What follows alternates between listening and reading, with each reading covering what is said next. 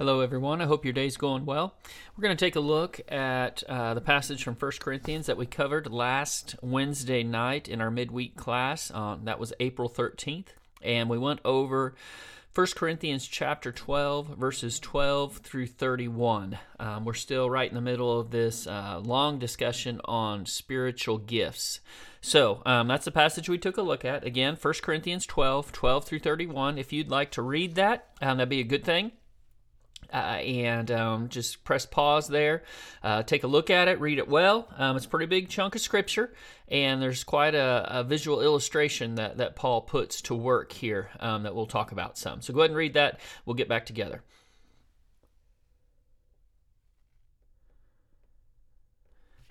Okay, hopefully you took the time to, to take a look at that passage of Scripture. And uh, now let's talk about it a little bit. Again, we are in the middle of this conversation um, about spiritual gifts. And what we need to re- keep in mind is it seems like the church there in Corinth had a, had a major. Um, oh fascination when it came to spiritual gifts with speaking in tongues um, because that's where paul is going to spend a big portion um, of his discussions, bunch of, quite a bit of his time of, in, in, this discussion on spiritual gifts, especially when we get into chapter 14.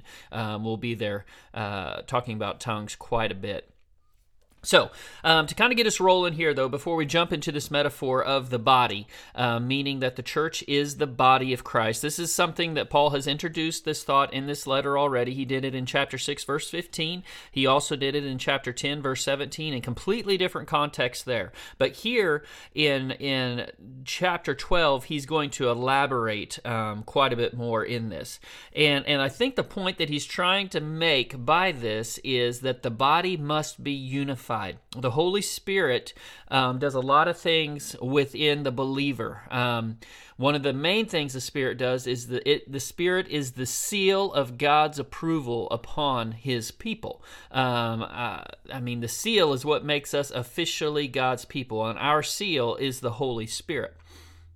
So, keeping that in mind, we also need to know that the, the another major role of the Spirit is to unify us um, in Christ. So, so that's that's something that's very very important. Then he moves on and through a pretty lengthy um, section of Scripture there, verses 14 through 26 using the, um, the, the the body as a metaphor, um, talking about the different organs of the body, the different parts of the body, and he makes it pretty clear that if one part of the body or one organ within the body tries to dominate all other parts of the body, this is not healthy at all. As a matter of fact, I know this from goodness from experience. Um, I have uh, the autoimmune disease of type 1 diabetes.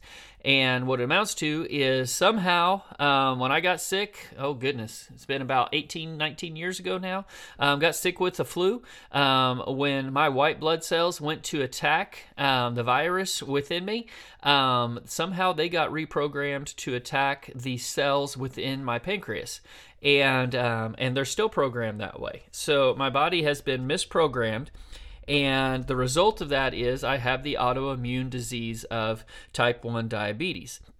It is not healthy at all for one part of the body to dominate other parts of the body. All parts of the body are vitally important for the overall health of the overall body. And that's the point he's getting at in verses 14 through 26. And as he leaves that, he then moves into uh, more the discussion of the spiritual gifts. Now, what I mean by this is uh, it is obvious that the church in Corinth was taking this, some of the spiritual gifts and elevating them and to a place they didn't really deserve to be. Um, Paul does place a level of importance on spiritual gifts, but the ones that they were lifting up were not even close to being the most vitally important. And all of the gifts are important. Okay, so um, then we move into to verses 27 and 28 and and paul will will give uh, us another list of spiritual gifts. Again not an exhaustive list just like we looked at in the first part of this chapter but um, some that come to paul's mind as he's working through this. He starts in um, the most important working his way down to the more uh, the the lesser and those of lesser importance. First one he rolls with is spiritual gift of apostleship Um, those who were apostles um, were followers of Christ who saw Christ and who were called personally by Christ. Okay, after that, he calls on prophets, those who have the spiritual gift of being prophets. They declare God's mind by the power of the Spirit. He moves from there into teachers who give instruction in the faith in Christ as well as the practice of that faith and life. He moves from there to miracles, which, as we looked at in the last list, is displaying the mighty works of God. Healings, again, just like the list before, this is not just regular medicine, this is actual miraculous healing is spiritual gifts. After that is is in the new american standard it says helps.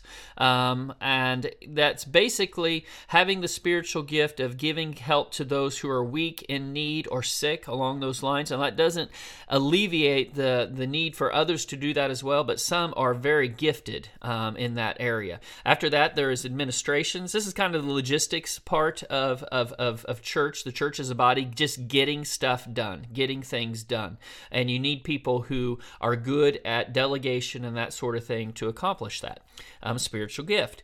And then he moves finally, the last one he lists um, is the different kinds of tongues. This is not last by accident. Um, remember, the church there in Corinth had a fascination with this, and he wanted to put this spiritual gift in its place, making sure that this is not near nearly anywhere close to the top of importance when it comes to spiritual gifts. His top three were apostleship, prophet, speaking a message of God, and teaching.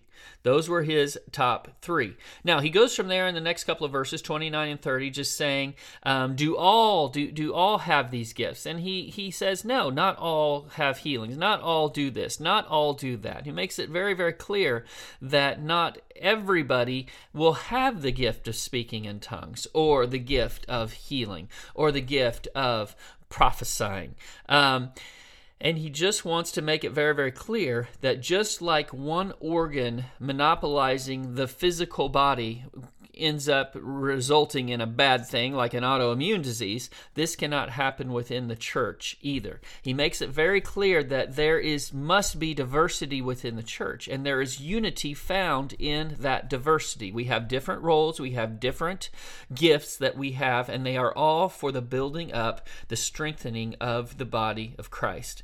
Now, the greater gifts, he says in verse 31, he says, uh, let me turn the page here and read that for you. He says, earnestly desire the greater gifts. Remember what he classified as the greater gifts. First one, apostleship. Now, that one's off limits to us. Obviously, we cannot spend significant time in the bodily presence of Jesus Christ now. He's been bodily in a physical way out of this world for going on almost 2,000 years. So, that one's off limits. All right, but we can be prophets of God, meaning we can proclaim the message of God by the power of the Holy Spirit, as well as we can also also be teachers. These are very, very high up on the list. And he says these are the gifts that we should strive to attain and to develop. Uh, and then he wraps that up with this. But even when it comes to prophecy and teaching, there's something even better than that. There's something even greater than that. And something we should be reaching for in the highest goal. He says, I will still show, I will show you still a more excellent way. And that will move us right into chapter 13.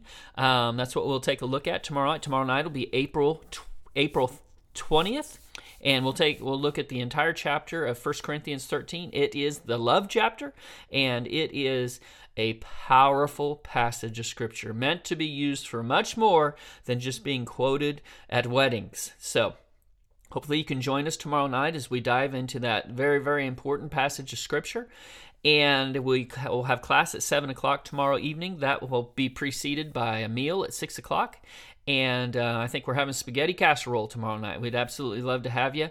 That that meal will be followed by classes for all ages. So bring the whole family um, and come and join us um, tomorrow evening on April 20th. Have a good rest of your day.